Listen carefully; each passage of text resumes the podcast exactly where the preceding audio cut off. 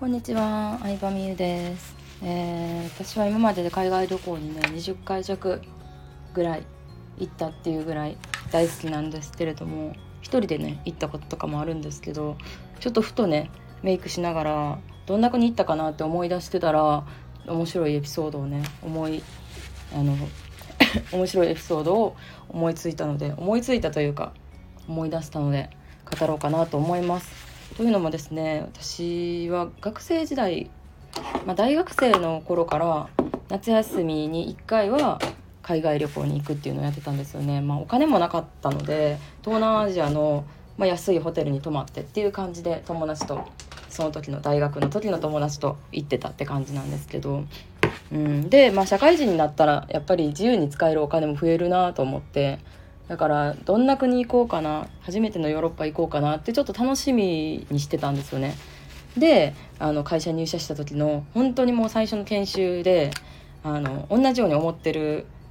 まあ、男性社員が同期のね質問したんですよね。あの夏休みに海外旅行どれぐらい休み取れますかみたいな質問したらもうなんかめちゃくちゃ怒られてて そうなんですよ会社っていうのは仕事しに来るところやから休みがどうのこうのとかじゃないみたいな。もう内定して終わって入社した後の話なんですけどね。それがもしかしたらさ求人の段階やったらさ休み取れますよみたいに言ってたかもしれないですけど海外旅行という遊びのために有給を取って夏休みとつなげて休みを取るなんていう社員はうちには一人もいませんっていうことをきっぱりと言われたんですね役員の方が。そう。でそれって本当に会社によるじゃないですか正直。あの長期休みは10日とかつなげて取ってリフレッシュして仕事頑張ってくださいっていうスタンスのところもあれば、まあ、うちの会社は割と昭和なのでそんな遊びのために休み有給っていうのは風邪ひいた時のため熱出して周りに迷惑かけへんためにあるんやっていう考えの会社だったのでもうなんかめちゃくちゃ怒られてすごいかわいそうになって。うん。で多分同じような質問をねあの抱いてた人は私以外にもたくさんいたと思うんですけどその時にでもその世界しか知らないわけですよ。新卒で就職してるので。でそういうもう会社後からそのもっと緩い会社もあるっていうのは知ったんですけどその世界しか知らなかったのでもう社会人っていうのは海外旅行に行けへんやもう長期の休みも取れへんし行けるにしても台湾とか 韓国とかぐらいしか行けへんやって思ったんですよね。だからヨーロッパ旅行に行くのなんてもう老後しか無理なんやって思ったんですよ。なんかそれを知るとすっごい悲しくなっちゃって。うん。もちろん人によってさ趣味っていろいろあると思うんですけど私はその時の趣味は、まあ、旅行だったので、まあ、今もなんですけどなんかねその自分の好きなものを否定されたような感情になってしまってすごい悲しかったですね。うん。だから本当にまあうちの会社はそういうなんか飛行もうあんまり海外旅行にだから行った人もいないんですよね上司とかも言ったら、うん、部長とか課長とかもその休みまあ給料が少なかったっていうのもあるんですけどだからそんな飛行機乗って海外旅行なんか行って飛行機落ちて落ちて働けんくなったらどうすんねやみたいなことを結構普通に言うような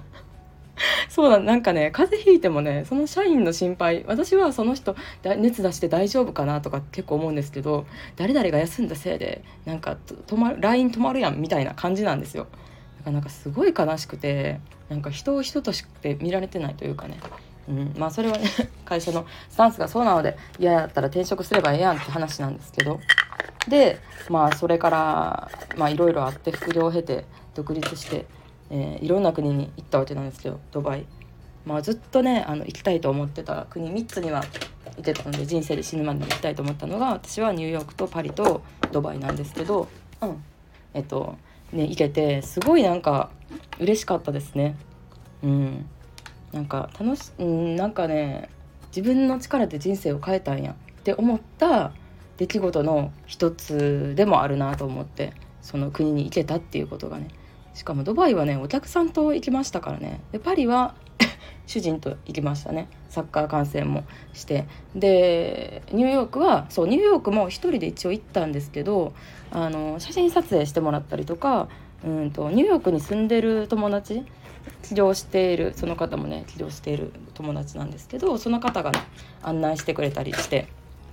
まあ一人ではなかったんですけどねそう思うと本当に恵まれてるなというかいろんな、まあ、海外旅行で私結構いろんな方と行ってるので仕事でね出会った友達とか元お客さんとかが最近は多いんですけど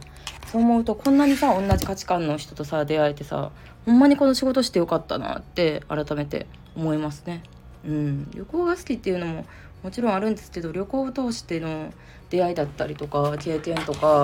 うんなんか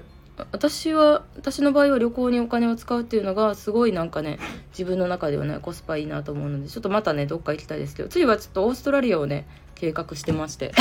オーストラリアって気候が逆じゃないですか。今冬なんですよねオーストラリアは。寒いんですよね。なんかのねスポーツの大会でねオーストラリアで開催されてる世界大会があってねみんなねすごいダウン着てたんですよ。なんかテレビ見てたらこっちは真夏やのにダウン着てんの違和感であそっかオーストラリア季節逆なんかと思ったらちょっと日本が寒くなってきた頃にあったかい オーストラリアに行ってであと可愛い動物とか自然も多いしなんかねオーストラリアも結構日本に近いというかあの1個の大陸が1個の国じゃないですかだからなんか独特な感じがするんですよね。